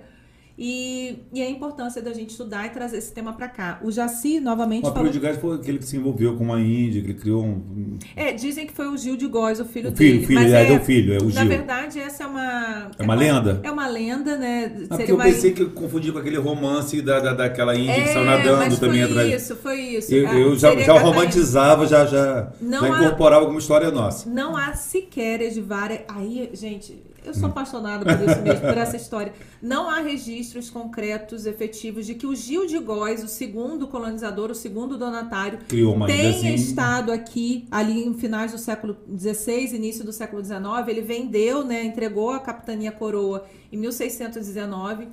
No final, ele era casado com uma espanhola. O que eu acredito que a documentação tem indicado, ele tinha um primo em São Paulo, na Uhum. capitania de São Vicente. É, se eu não me engano, João Leitão, mas eu não tenho certeza se o primeiro nome agora é João. Eu acredito que esse primo, que era sócio dele, Pode ter vindo. tentou uma empreitada aqui. Então, são aspectos da história colonial local que a gente ainda tem que desvendar, que a gente Uhum. ainda tem aí que se debruçar, estudar. Bastante documento no arquivo ainda para ser analisado sobre essa história indígena. Jaci, eu não sei se a gente respondeu. Não, você acho que a gente não conseguiu responder, mas a gente fica curioso, a gente quer saber É, mais disso aí. é, gente- É, ótimo, já foi bom você ter despertado, porque realmente é um assunto muito legal pra gente saber. Interessante. Que a gente É, fica só você- romantizando, eu, fico- a gente fica, eu, eu tenho informações algumas, as meninas sabem muito mais, mas é, realmente é muito interessante. Não, mas sem dúvida. E o seguinte, gente, Jaci também tocou num ponto muito importante. A história regional ela é parte do currículo obrigatório na rede, Uhum. na rede municipal de ensino. E, in- inclusive no- na, na BNCC também, no estado, enfim. O que, que acontece, gente? Às vezes as pessoas falam assim, ah, a história de campus ela precisa ser dada nas escolas. Ela deveria, porque está no Sim. currículo. O que falta muitas vezes é uma formação para esses professores que não recebem a formação em história regional. E falta aí o espaço da crítica, as nossas universidades, a gente está falando da UF, da UENF, que tenham programas mais amplos voltados à história regional. Porque as iniciativas, Edvar, elas são pontuais de professores. Assíduos guerreiros que ficam ali batalhando a história regional e parece que a universidade não compra essa ideia, não compra a história regional. Então é a importância das nossas universidades locais abraçarem isso. E falta material didático, gente. Falta material didático. O professor geralmente tem uma carga horária de trabalho extenuante, nunca trabalha em uma escola só, Uhum. já prepara suas aulas com base no material didático que tem, e para trabalhar uma disciplina que ele não tem o material pronto, ele Ah, precisa. vamos bater né, nisso, né? Vamos fazer insistir, que eu acho. é, e não vamos ficar nessa, nessa crítica e nessa falta, nessa carência. Vamos insistir nisso. Acho que já, já junta nós apaixonados, um, vamos aumentar nessa, nessa corrente. Nós vamos fazer uma corrente de bicicleta. Aqui, vamos maior. fazer uma homenagem aqui também. A gente acabou de falar de material didático. Quem não lembra, eu não sou campista de Aham. nascimento, sou por opção, por adoção, olha aí, É. gente. Quem não lembra, assim, quem estudou com esse material, do material da professora Marluce Guimarães, Ah, Sim, maravilhoso. completinho. Eu Muito bom. estudei. Muito bom. Estudei. Quem aí já estudou, estudou com o material da professora Marluce, coloca aqui uma homenagem a ela também. Vejam a importância de você ter na formação, no currículo, nas escolas, a Mas história a gente de não campos. edita não ele para a Bienal? É uma boa ideia, a gente É, podia a gente dar, podia trazer botar- também uma fazer nova uma coisa didática, é, porque essa coisa é. didática é muito legal, né? É. A Terra Goitacá era o nome da coleção, era uma coleção Uhum. de ensino fundamental 1. E era bem didático, né? Era. Era bem didático, então Era era, tão legal pra gente voltar aí, ó. Quem tá vendo a Bienal, de repente poder trazer isso Sim, de volta. sim. O- trazer essa O história. arquivo a gente começou na época ainda com Freitas, Carlos Freitas, se você estiver nos ouvindo, nos assistindo, beijo. Beijo. Chefe de todos um os chefe de dias. todos nós, todos os né? É. A gente começou há alguns anos a produção de, uma, de um material didático voltado à formação de professores e para ser utilizado em sala de aula. A gente não conseguiu dar continuidade, Uhum. mas é um projeto que o arquivo também já começou um tempo atrás, que poderia muito bem servir de complemento, de anexo, apêndice ao material da professora Marluce. Isso, e quem tem feito um trabalho bacana também nesse sentido, gente, são as professoras Silvia Paz, que está aqui nos, né, Uhum, nos uhum. ouvindo, assistindo, e a professora Carmen. Um trabalho louvável de valorização da história e de vários aspectos da cultura da nossa cidade também. Principalmente voltar. pra- Gente, quem não conhece tem que conhecer a coleção. Silvinha, se você tiver ainda, coloca o nome. Tem o nome da, da coleção. Porque são vários livros infantis. Eu Traz lembro- aqui no próximo programa, Com Silvinha. certeza, o índiozinho Kraxká, o Urural da Lapa, Kraxká, acho que é isso. É. Então, é um Chiquinha material. Faceira. Chiquinha Faceira. que- gente, que fala do nosso jongo, fala da Mana Chica. É. Eu acho que é muito Os importante quem nossos tá bens aí. imateriais eu, É. eu desconheço, ainda não conheço muito bem, não. Eu queria até que isso a gente aprendesse até mais. Mais, né? A Folia de É. Reis, gente. Eu lembro da Folia de Reis da minha infância. É. Felipe está falando aqui também, lembrando do Eugênio também. O Eugênio. Eugênio tem feito um grande esforço também para mudar um pouco essa realidade. Bem lembrado, Felipe. É, que é a, a Visita do Imperador, por exemplo, um livro fantástico.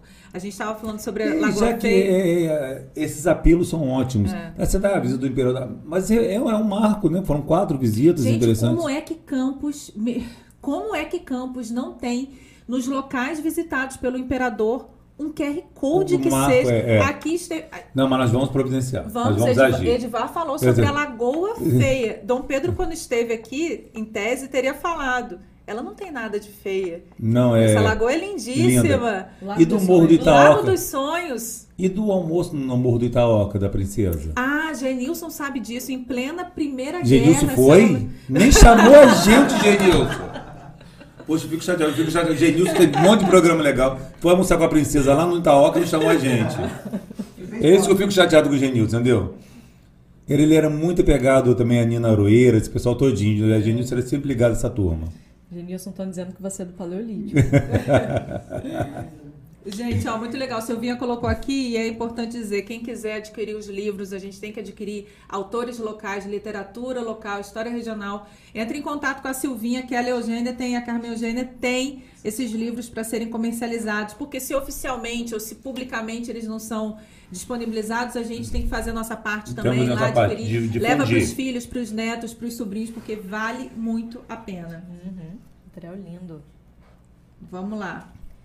Vamos Gente. contar a história. Conta a história, meninas. Não, eu, o parente está ali, continua, mas nós já estamos com quanto tempo de programa, parente? Passamos de uma hora e vocês. Vocês estão cansados da gente, gente? Vocês guerreiros com a Vocês- gente. estão cansados? 57 pessoas assistindo. Gente, deixa eu contar a verdade pra vocês. Eu fiquei assim, Larissa. Hum. Porque assim, o Ela já era pra ter estreado, inaugurado. A correria, o dia a dia, quem acompanha a gente nas redes sociais sabe que nos- é insana a nossa, a nossa dinâmica, nosso dia a dia. E a gente acabou não conseguindo estrear. Essa semana o parente falou assim: ou a gente estreia sexta, ou não vai ser mais. Eu falei assim, Larissa, responde aí. Larissa falou, tá bom. Eu falei, então vambora. Tá Então, fechado, pronto. Estamos Fechou. aqui no Sushi. Eu falei assim, Larissa, a gente não fez programação de lançamento no Fernando, não vai dar ninguém, não vai ter ninguém. E aqui temos Tá nossos ótimo. amigos ao vivo com a gente. Isso é muito bom, gente. Que bom. obrigada, tá? Muito obrigada. Obrigada, gente. Vocês já são o início né, desse, desse. Certamente. É, gente, é. Em projeto, tempos de, é. de, de live, de muita cultura maciça, de muita, de muita Essa informação. obesidade, né? Muita informação. Ter essa quantidade de pessoas ao vivo com a gente esse tempo todo é, É. muito bacana. Eu tô feliz pra caramba, gente. Muito feliz. Lala, vamos lá. Vamos eu lá. acho que, ó, deixa eu. Lá, Silvia falou assim: obrigada pela, pela, Pela propaganda. propaganda. Gente, tem muitas perguntas aqui. Alguém tinha feito uma pergunta sobre a questão, acho que foi meu amigo José, querido, que eu tô tão feliz ele estar aqui. Fez uma pergunta polêmica sobre Campos ter sido a primeira cidade a inaugurar luz elétrica. A gente vai ter que fazer um programa sobre É. isso. Vamos Eu falar claro, rapidinho, dá uma pincelada, né? eu espero não ser muito criticada por isso. Essa história não é bem assim. A gente tem que conversar sobre isso. O Rio de Janeiro já tinha feito ações, experimentos, não só experimentos, já tinha usado a luz elétrica. Campos tem um pioneirismo no serviço público de iluminação Urbano, né? elétrica. E lá no Rio foi urbano, foi Também. na Leopoldina, foi no, no Campo de Santana Eu defendi também. que era urbano, falava assim na parte. Amigo, foi um serviço de iluminação pública. Então, Ah. Campos foi a primeira cidade da América Latina a, de fato, ter um serviço de iluminação pública e não uma primeira cidade a utilizar, a fazer uso de iluminação elétrica. Então, é a forma. Gente, mas olha só, uma coisa importante. Ah, Sobre- mas pioneirismo, vamos ficar com ele. Vamos ficar com esse Não, título. e outra coisa, o que a gente cria, o que a gente fala, também faz parte da história. Vamos falar, Uhum. polêmica, vamos falar sobre Solar dos Arizes. Solar dos Arizes, a, a, a escrava Isaura. Gente, isso é um romance de Bernardo Guimarães que sequer há comprovação que foi escrito no Solar dos Arizes ou para o Solar dos Arizes. O que ele tem vindo. Mas ele descreve com tanta precisão. Mas ele, primeira página, logo no início da leitura, ele fala sobre a fazenda estar localizada no local de montanhas, à beira Sim. de um rio. Na minha concepção, ele está falando de São Fidélis. É. Eles- Outros colegas falam Berriel isso. também fala sobre O muito Berriel fala isso. muito isso. Ele está falando É. de São Fidélis. A novela, as pessoas falam, a novela foi gravada no Solar dos Arizes, a primeira versão da Escravizaura. Não. foi. Você entra lá, a Rede Globo foi, foi gravada em Conservatório e Varriçai e o restante em estúdio. Acho que vassouras até. Vasso- Sabe por que, que as pessoas confundem? Aham. Porque no Solar dos Arizes, no Solar da Baronesa, Hum. no próprio arquivo, na década de 60, 70, 80, vários filmes foram gravados nesses locais. O, no- o prefeito de É. Campos, o Vladimir, participou de um filme gravado no Solar dos Arizes, em inglês. Mas se eu não me o engano, o agora. Bernardo descreve no segundo capítulo. No segundo capítulo ele descreve com precisão a quantidade de janelas, de portas. No segundo capítulo do, romance da escravizaura, ele descreve o Solar dos Arizes com uma riqueza de Sim. detalhes, né? Mas é porque também o Solar dos Arizes ele saía muito na revista Fonfon nessa Aham. época também, né? Era muito badalado, né? E era da família Lamego, Lamego, né? É. Então acho que essa parte histórica. Mas já que tem esse pertencimento, já tem essa história, essa lenda. Faz parte eu da acho, é, história. é, até conversando com o Dom Mauro, nesse dia você nem estava junto. Aí Dom Mauro, o Maia Fragoso, que é lá do, do, do Mosteiro de São Bento, ele falou que é comum lá fora criar uma história, criar um fato. Uma narrativa Uma narrativa. Então ele fala de um mosteiro na Bélgica que se conta a história de um anjo da asa quebrada. E ele disse que as pessoas começam até a acreditar que estão vendo aquele anjo da asa quebrada. Nunca existiu aquele anjo, nem da asa quebrada. E aí nós já temos alguns fatos, nós já temos a história Vários. da escrava Isaura, já, já temos a lenda, amigo. já temos várias histórias aqui. Então a gente vai ver a escrava Isaura ali tranquilamente, a gente vai visualizar, a gente vai ver o rural da Lapa. Então acho que já tem, já está mais do que andado o caminho, entendeu? é Você só sabe, começar. você sabe o que, que eu acho que a gente podia falar muito mais sobre o solar dos Arizes? Larissa com certeza vai, vai concordar comigo. Felipe tá aí, fez longas pesquisas sobre isso. Solar dos Arizes, com a família Lamego, era chamada nacionalmente e até internacionalmente a Meca Campista. Tamanha a importância da coleção de artes que existia A ali. pinacoteca dele era A sensacional, pinacoteca. era sensacional, a obras obras de arte. Exato. A família ali despertava para uma carreira que ninguém despertava naquela época. Exatamente. São Né? das revistas, né? Visualizava todas as riquezas minerais, eles, eles, eles faziam pesquisas assim, absurdas, né? Tanto pai quanto filho, Quanto né? pai quanto Dois filho. grandes nomes. Então, né, é, duas carreiras assim impressionantes que ninguém se despertava naquela época. Então, acho que a riqueza realmente do, do, do Solar dos Arizes é muito grande. É muito que pode partir para isso aí. Usa a lenda, eu acho que tem que usar a lenda para atrair, que a gente tem, precisa desse apelo turístico realmente, mas eu acho que a riqueza já é muito forte do, do, do imóvel, né, do patrimônio, né? Mas não quero, não quero brigar, esperar que aquele patrimônio seja recuperado e restaurado, não. Vamos começar desde já. Já viajando da estrada, mesmo a gente olha e conta a história. E fique Gente, sabendo. vamos fazer uma coisa? Começa a visitar os patrimônios, fotografar e marcar lá, o Elas Tem História, marca a gente Marca pra gente isso, repostar. gostei. Porque a gente cria uma dinâmica, a gente cria uma rede, uma rede de valorização do nosso patrimônio. Não importa se ele está na condição ideal ou se não está, como o Solar dos Arizes. Exatamente. Todo mundo posta pelo menos uma vez na semana. Quando você pa pode passar, a gente vai trazer no próximo programa, botar na tela, parente. Boa ideia. É. Marco Edivar, Larissa, Isso. Rafaela e vamos fazer Vamos isso. fazer que a gente vai despertar. Até realmente Larissa da Baixada, aí vindo ali de Goitacazes, tem uma construção que eu acho belíssima, uma casa de usina. Eu não sei de que época, é, eu não sei se era da São José. Eu Era. acho- era da São José? Era, Conta é- a história pra todo mundo, Olha. Larissa. A história completa. Ah, eu É. falei, a Larissa vai me desvendar essa história. Aquela era da usina, mas aquela era mais recente. Ela Hum. é do século XX já. Existia uma casa mais antiga, que é um conjunto que, inclusive, a capela é tombada, que é a Capela de Santo Amaro, que é uma planta sextavada, super É. rara no Brasil. Ela Uhum. é do final do século XIX, se eu não me engano. É tombada pelo Copan. Uhum. Mas como que a gente conheceu essa capela? Disseram pra gente, a gente estava numa época fazendo uma pesquisa lá do solar e tal, disseram pra gente assim, não, na, na antiga casa do Limão, a antiga, não é aquela na beira da estrada não. Pra Tem- dentro. Lá pra dentro, do canavial. Tem umas peças do solar do colégio, vocês têm que ir lá pra pegar isso. Fomos eu e Rafaela na época, no meu Corsinha sem ar-condicionado, com vidro aberto. A gente pediu autorização na usina pra entrar e ir até essa casa. E né? canavial, gente. E Canavial, canavial, canavial, canavial. E só nós dois sozinhas. Eu peguei um porrete. Ela pegou um porrete que tava lá no arquivo não sei aonde. Eu Uhum. peguei a trava do carro, que era a trava que eu tinha na época, não tinha trava elétrica no carro, era aquela trava que pegava no, Não. na embreagem, sabe? Aham. No, no volante. E a gente foi, passou por um monte de homem, e nós dois sozinhos. Chegamos até a casa, a casa, a casa tava em ruína, não existia mais. Ah, não tinha mais ninguém morando mesmo na casa, não. não, não tinha nada, infelizmente. Quando a cana tá- estava cortada, a gente conseguia ver. ver. Alguma coisa. Uhum. Exatamente. Infelizmente o casarão já estava em ruínas. A igrejinha eu tive a oportunidade de voltar lá uns anos depois com Horácio, com Freitas, no período do tombamento do Copan. Existia ainda as paredes, mas também em ruínas. A gente Uhum. não achou peça. tinha cedido, né? Então essa casa foi da usina, do pessoal da usina, dos Foi. moradores, do- do- dos proprietários da usina. Da usina, mas é do- dos proprietários mais recentes. Hum. Mais recentes. E Que é uma construção antiga interessante ainda, né, de ver. É uma construção. É, Está em ruínas, mas é interessante de ver. Nessa a gente também foi, antes de achar o caminho Sim, antigo, sim. e tomamos uma carreira de marimbondos. Ah, é.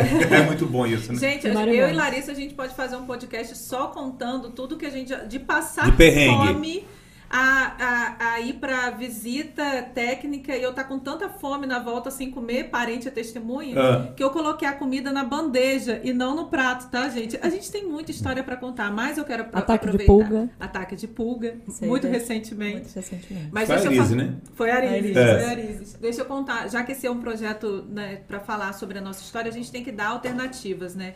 A gente acabou de falar sobre a pinacoteca do, do Airises. Larissa, conta para todo mundo onde está a pinacoteca do Lamego, porque você que está em casa, você pode acessar, você pode ver essa pinacoteca. Gente, essa pinacoteca ela foi vendida, né, antes do falecimento dele. Tá no IEB, né, na USP. Essa- não, a não, pinacoteca está no Antônio Parreiras, em tá, Niterói. é, é verdade, gente. Eu fiz confusão com a, do- a documentação. A documentação. documentação, que tá na, na USP. Essa está no Antônio Parreiras em Niterói. Vocês podem acessar e Pelo, ver pelo online, a gente consegue acessar online. Consegue ver algumas O obras catálogo, online. acho que o você É. consegue ver o catálogo, Tem o- algum, é, material. na hemeroteca você consegue acessar a- Uhum. algumas matérias que saíram, tem imagens das obras. Vamos voltar e recuperar essas obras pra gente. Gente, e mesmo que a gente não consiga recuperar, porque isso Algumas foi coisas, vendido para o é. Antônio Parreiras, a gente tem que fazer um convênio com o Antônio Parreiras, Pra ter essa exposição fazer aqui. o seguro e trazer uma exposição para cá, né? Com certeza. Tem que fazer. Agora aqui, eu quero fazer uma leitura. e- Meu coração ficou calmo agora. Hum. Evilmar Carneiro, que é o grande estudioso sobre a questão da iluminação na nossa cidade, A mão dela dá es- calma, Ivana. escreveu o seguinte: a primeira cidade a ter luz elétrica foi Rio de Janeiro, na Central do Brasil, em 1879. É o que eu acabei de falar. Fala, é. Então é muito importante a gente.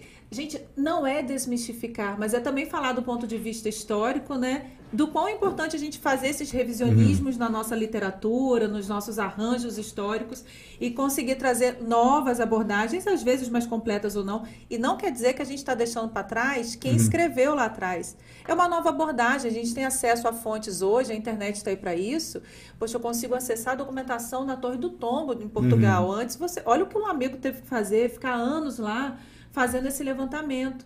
Então, acho que é, é importante a É. gente trazer isso também, né? E não fique chateado por você. Eu que sou um neófito da cultura, estou aprendendo demais com vocês, né? Sempre está aprendendo. Eu acho ótimo quando realmente assim, ah, teve escravizauro. Não, não teve escravizauro. A iluminação foi de campo. Não, não era de campos, era no Rio de Janeiro. Isso é muito bom, isso só vai dando crescimento para a gente, né? Vai dando mais conhecimento. É. Então, esse, essa, essa, esse crescimento é muito bom, essa informação é muito boa. Mas quando você falou da iluminação e da escravizar, eu fiquei preocupada. Por Eu quê? fiquei olhando aqui pra ver se não ia reduzir a quantidade de espectadores. Gente, não, não deixa a gente por conta disso, não. Mas olha só, a gente já tá encaminhando pro final. Acho que tá bom, né, parente, É. por hoje.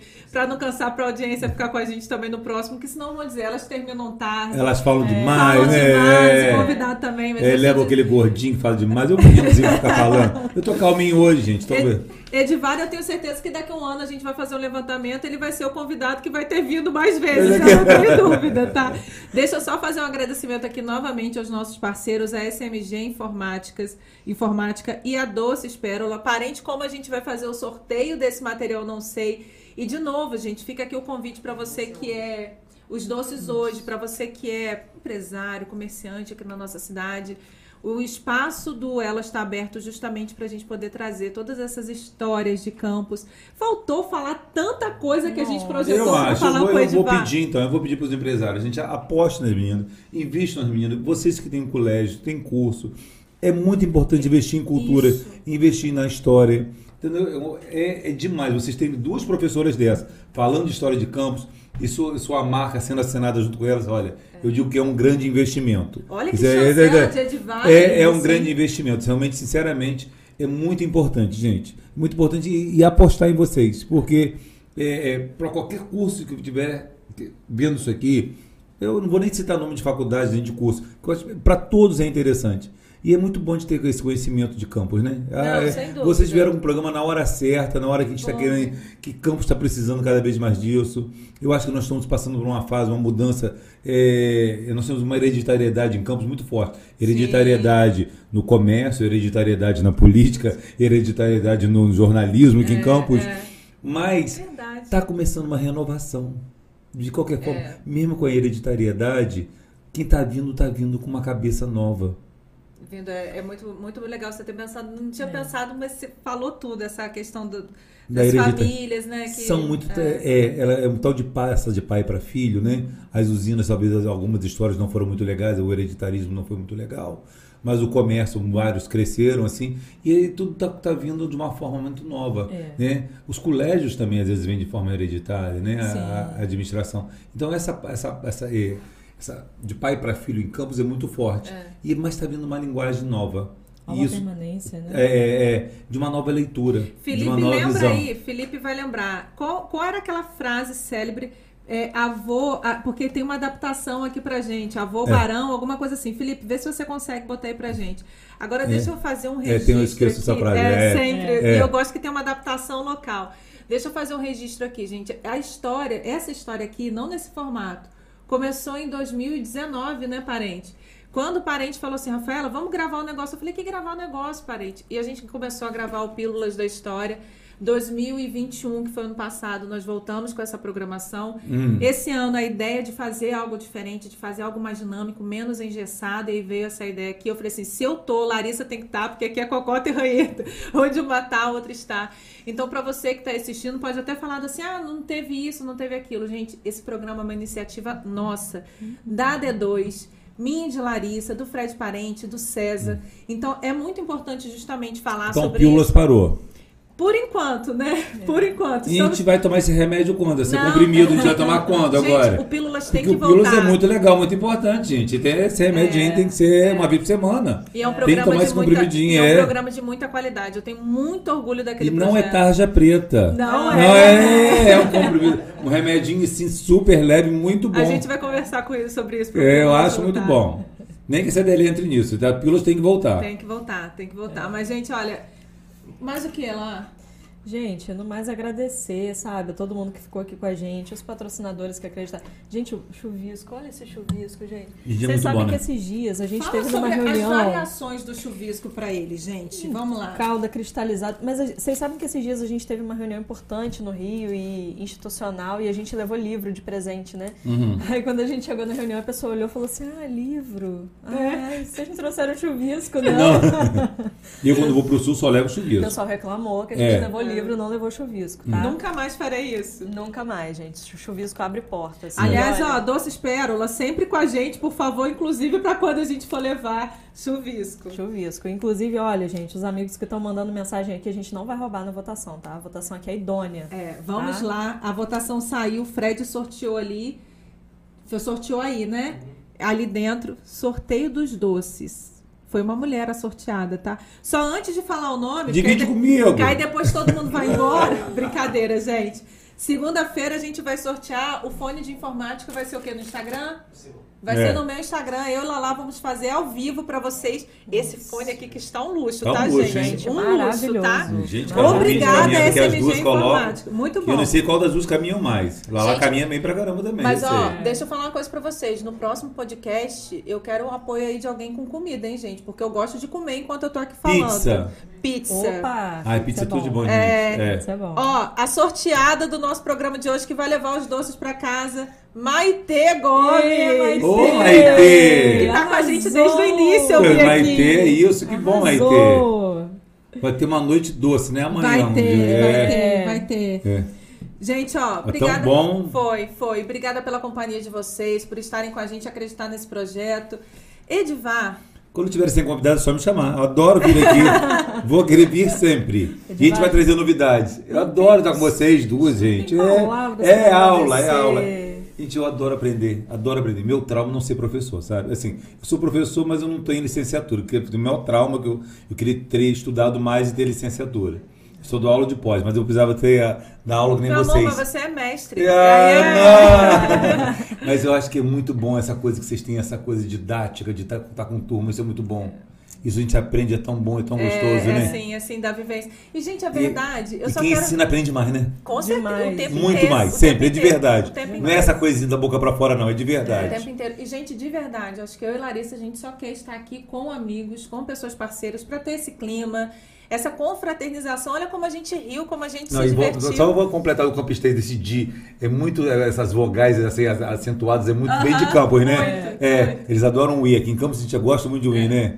De, de, de verdade, tecido. A gente adora falar, é, A gente adora acentuar o I, né? É muito forte O aqui tempo também. né? inteiro. É, é muito comum. Eu, eu vejo pessoas extremamente cultas, mas ela vai na boa. Ah, vai, você eu- falou agora, me lembrei de uma que é, que tem um trabalho maravilhoso, foi minha professora Neila Ferraz. Aham. Neila sempre Neilinha. falou assim, querida, beijo grande. É, muito bom, gente. É isso, pessoal. Olha, obrigada por estarem aqui até agora com a gente. E aguardamos vocês nos próximos programas, né, Rafa? Hum. Próximos. A gente vai divulgar a data, porque a ideia é, É. que o programa seja quinzenal. O Fred já tá falando de manter semanal. E eu falei semanal, gente. Tem que ter toda semana. Vamos a ver gente, o que, que a gente a gente tá com sede de cultura, a gente quer aprender mais, a gente quer aprender mais. Tem que ter toda semana. Já não tem pílula, eu tô sem comprimido durante a semana. Entendeu? Tem que ter o programa mais, tem que ter pra vir. Mas Elas, o Pílulas tem que voltar. elas têm que né? contar a história. É, o Pílulas vai voltar. Mas a gente está aqui para isso, para contar a história para vocês. Ó, me sigam lá nas redes sociais, Rafaela1808. Larissa Maffi e... e Edvar Júnior 46. E não esqueçam, gente, ao longo dessa semana, vem final de semana aí, posta foto de um ponto aqui de Campos que você gosta, do Cajalapa, de qualquer lugar que seja, que te desperte o seu lugar de memória, o seu lugar de interesse. Se você também é de Campos e tá fora, eu sei que tem muita gente, meu amigo José aí, marca, me marca, marca a Larissa, marca o Edivar, que na próxima a gente vai trazer aqui na tela para falar sobre esses lugares. Então, você quer que a gente conte história dos ótimo. lugares? Traz aqui que a gente vai fazer isso. É isso. A gente vai contar a história daquele lugar. Esse ótimo, adorei. Não é? é. Muito... Veio Muito agora, bom. tá, gente? A ideia veio Vem agora. Bem na hora. gente, ó. Beijo, Beijo, obrigada. Obrigada aos amigos, família, todo mundo que ficou com a gente até agora. Até Alunos, mais. Alunos, beijos. Mais um ponto para cada aluno que assistiu. Todo mundo aprovado. É.